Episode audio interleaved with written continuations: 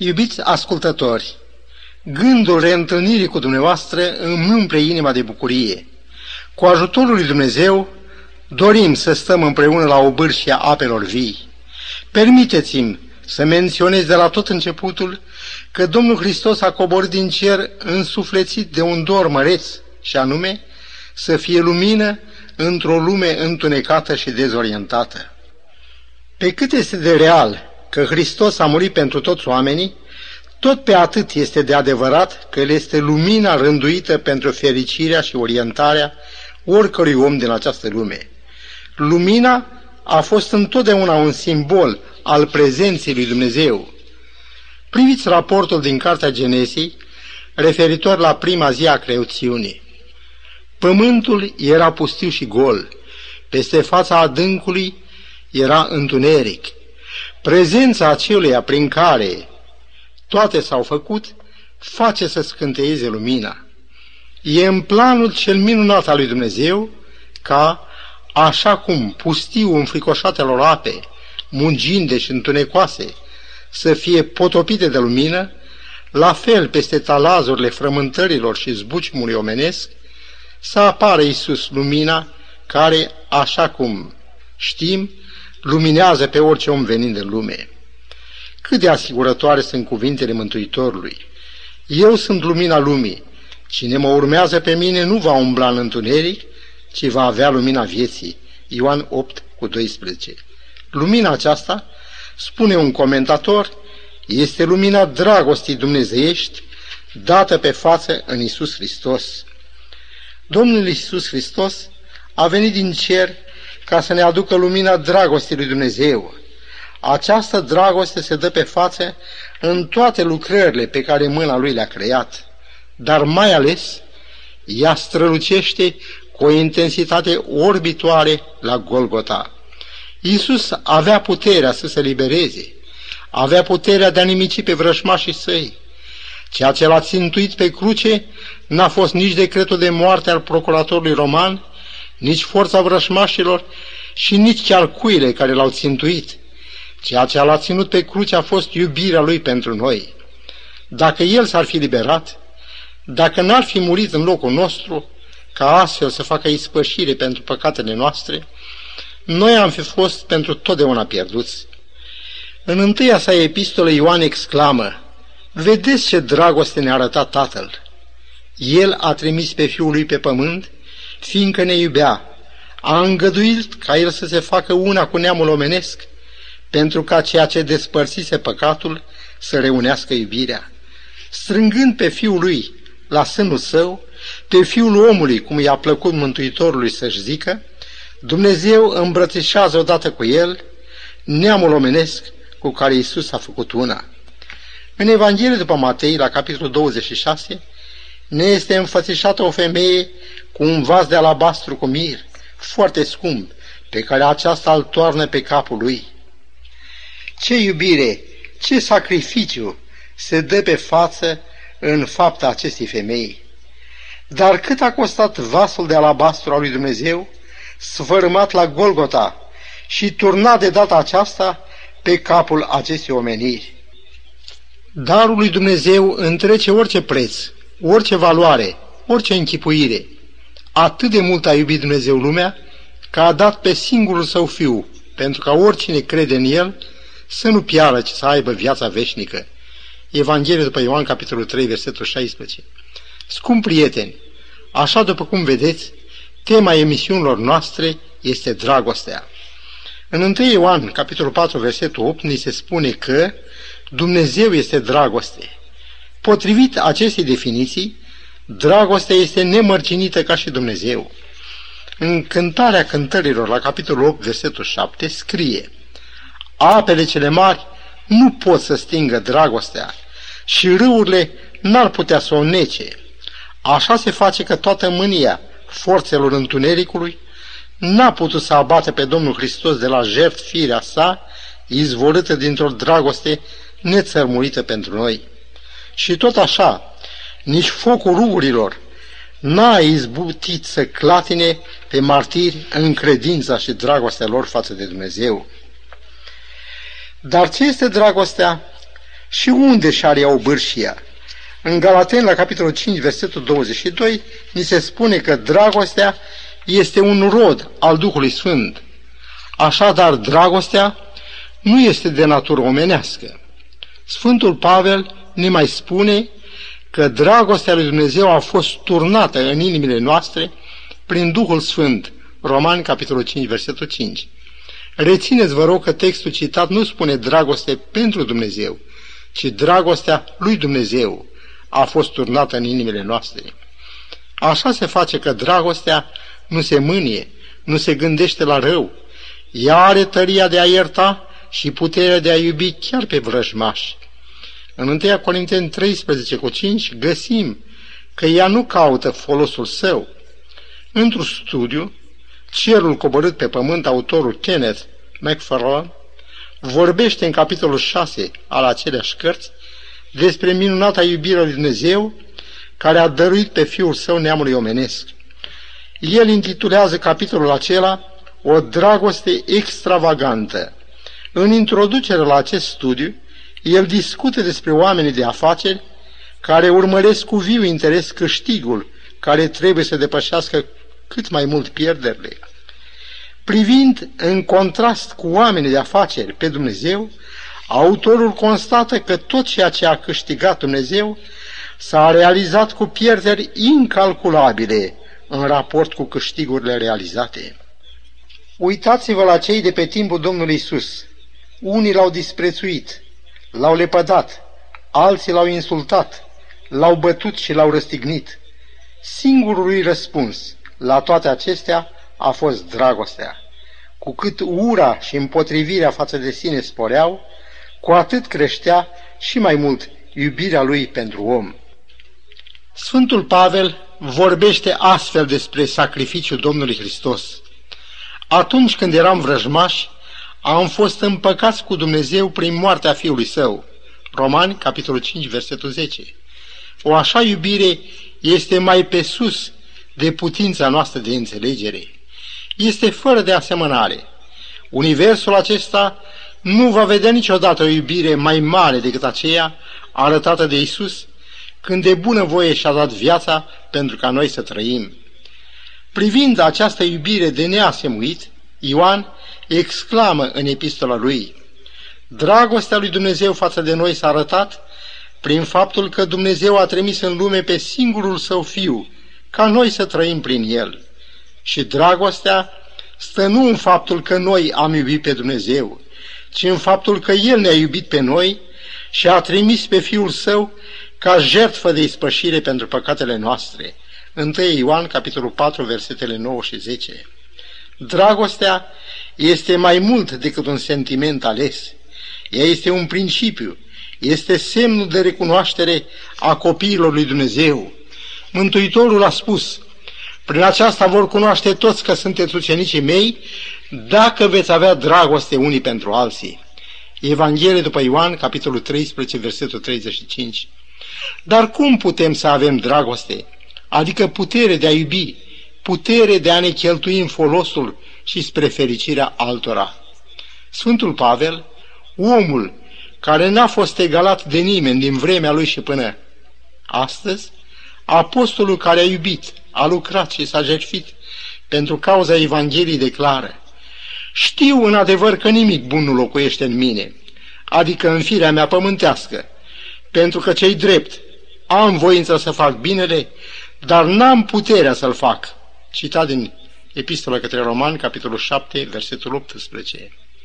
De unde dar puterea aceasta uriașă, în virtutea căreia Marele Apostol a săvârșit minunata lui lucrare de propovăduire a Evangheliei, în care strălucesc deopotrivă și iubirea și spiritul de jertfă.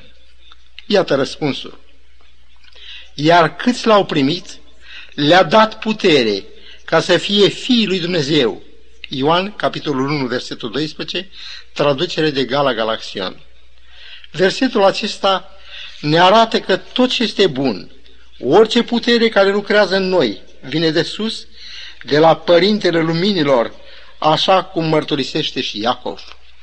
Pastorul Billy Graham, în cartea lui Duhul Sfânt, povestește despre inimoasa inițiativă a unui pastor din Anglia.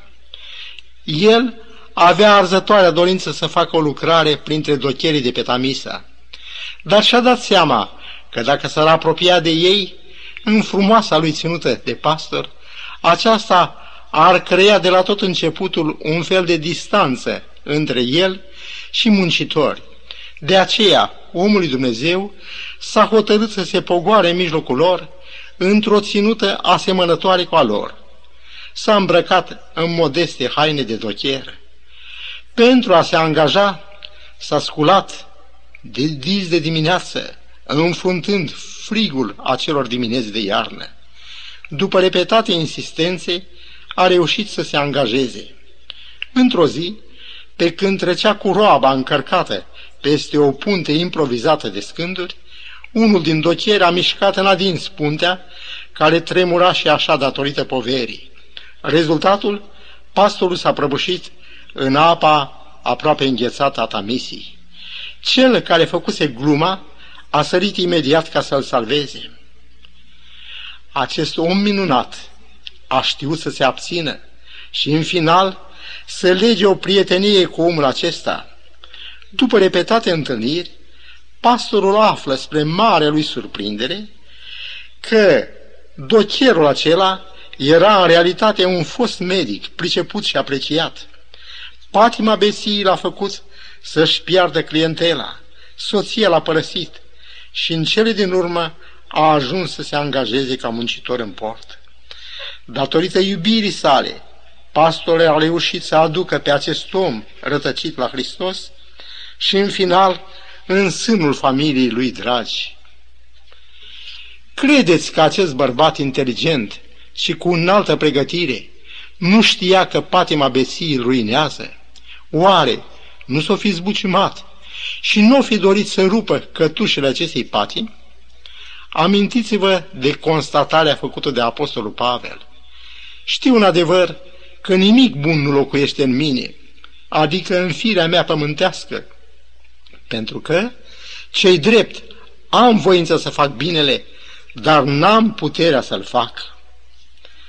Oamenii, în general, nu-și dau seama că le lipsește forța de redresare. Despărțindu-se de Dumnezeu, ei s-au despărțit de izvorul puterii. În Cartea Faptele Apostolilor, la capitolul 1, versetul 8, găsim această minunată făgăduință a Domnului Hristos. Voi veți primi o putere când se va pogorâ Duhul Sfânt peste voi. Prezența Duhului Sfânt în viața noastră este asemenea sevei care circulă în pomii fructiferi și îi face să rodească. Adevărul acesta este explicat cum nu se poate mai pe înțeles de Domnul Hristos. El spune, Eu sunt vița, voi sunteți mlădițele. Cine rămâne în mine și în cine rămân eu, aduce multă roadă, căci despărțiți de mine nu puteți face nimic. Evanghelie după Ioan, capitolul 15, versetul 5. Câteva lucruri sunt vrednice de notat. Întâi, noi nu suntem mai mult decât o mlădiță. Pentru a trăi și a aduce roade, mlădița trebuie să rămână în viță și vița e Hristos. Mlădița n-are viață în sine și nu-i de niciun folos decât dacă rămâne în viță. Aceste mlădițe sunt un simbol al credincioșilor care aduc rod și rodul apare atât de natural. Gândiți-vă la strugurii cei frumoși, plini de dulceață și de savoare. Întorcându-ne de la cele din natură la cele spirituale, înțelegem noi ce însemnează rămânerea în Hristos? Lucrul acesta este atât de frumos înfățișat și în cartea psalmilor. Vorbind despre omul care nu cochetează cu cei răi, cu cei care iau în derâdere lucrurile sfinte, psalmistul spune, El este ca un pom sădit lângă un izvor de apă, care își dă rodul la vremea lui. Am încheiat citatul, Psalmul 1, versetul 3. Între versetul acesta și cele citate în Ioan 15, unde Domnul spune, eu sunt vița și voi sunteți mlădițele, există o perfectă paralelă. Singura deosebire e că în Ioan 15, Domnul ne compară cu niște mlădițe care trebuie să rămână în el, iar aici ne compară cu un pom sădit care trebuie să rămână lângă izvor. Rodul dragostei apare la vremea lui numai dacă rămânem în el. Vorbind despre legătura sa cu Domnul, psalmistul spune, toate izvoarele mele sunt în tine. Psalmul 87 cu versetul 7. Aș vrea să reținem lecția aceasta. Ea este cheia de boltă a progresului nostru spiritual. În dragostea lui nemărginită pentru noi, Domnul ne invită să rămânem în El. Îngăduiți-mi să citesc acest apel al lui adresat nouă. Rămâneți în mine și eu voi rămânea în voi. După cum mlădița nu poate aduce roadă de la sine dacă nu rămâne în viță, tot așa nici voi nu puteți aduce roadă dacă nu rămâneți în mine. Citat din Evanghelie după Ioan, capitolul 15, versetul 4. E atâta nevoie de roade, de tot felul de roade, dar mai ales există o criză cumplită a lipsei de dragoste. Dragostea este cimentul care ține legat căminul. Ea este puterea care face pe credincioșii unei biserici una în Hristos. De la copilul din fașă până la bătrânul rezemat în toiac, toți simțim nevoia de a fi prețuiți, de a fi iubiți. Mi-aduc aminte de o întâmplare petrecută cu ani în urmă. Un copil a fost pur și simplu cules de pe străzi și primit în sânul unei familii ca să fie crescut.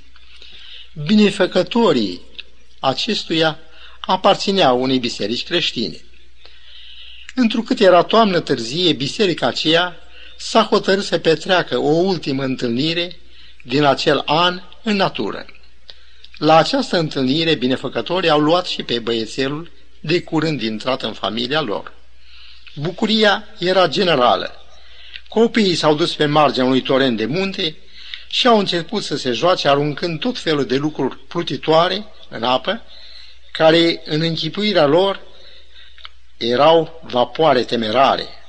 La un moment dat, un copil a făcut o mișcare stângace și a căzut în apa care nu era numai rece, ci și adâncă pentru statura lor. În clipa următoare, copilul de pripas, la casa binefăcătorilor lui, a alergat pe mal și apoi a sărit în apă exact în locul unde era copilul căzut. Curentul apei i-a târât pe amândoi, dar micuțul nostru erou întinde mânuța și reușește să apuce rădăcina dezgolită de ape a unui copac. În ciuda zmunciturii forții torentului, el a reușit să rețină craca în mâna sa și să țină cu cealaltă mână pe copilul căzut. Alți copii au venit în ajutorul lor și i-au ajutat să iasă din apă. Mulțimea credincioșilor acelora a ajuns și ea acolo. Părinții copilului salvat au luat repede în brațe pe copilul lor, l-au dezbrăcat de hainele pline de apă. Alții au oferit haine uscate de ale copiilor lor. Lângă ei se afla copilul nimălui, tremurând în hainele lui ude. Unul din mai mari adunării propune să se facă o colectă cu care să se răsplătească nobila lui faptă. S-au strâns daruri generoase. Venind către copil, cel care avusese această frumoasă inițiativă îi spune, Scumpul meu, ai făcut o faptă vrednică de laudă. Primește din partea acestei adunări acești bani care au fost strânși pentru tine.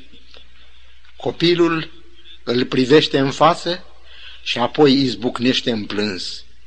De pe buzele lui se aud aceste cuvinte. Nu-mi trebuie banii voștri, Vreau doar să știu dacă mă iubește cineva și pe mine. Sărmanul rămăsese cu adevărat singur pe lume. Ne trebuie mai puțin bani și poate chiar și instituții de binefacere. Ne trebuie însă iubire. Iubirea nu e un atribut al cărnii, oricât de nobil ar părea ea. Iubirea este un rod pe care mlădița îl aduce numai dacă rămâne în Hristos. În Evanghelie după Ioan, la capitolul 15, versetul 12, citim Dacă aduceți multă roadă, prin aceasta Tatăl meu va fi proslăvit și voi veți fi astfel ucenicii mei. Așadar, aducere de rod ne dă calitate de ucenici. Mai mult, în Matei, capitolul 7, versetul 20, Domnul aduce tocmai această precizare. Așa că după roadele lor îi veți cunoaște. Roadele sunt o caracteristică, un semn distinctiv al adevăratului creștin.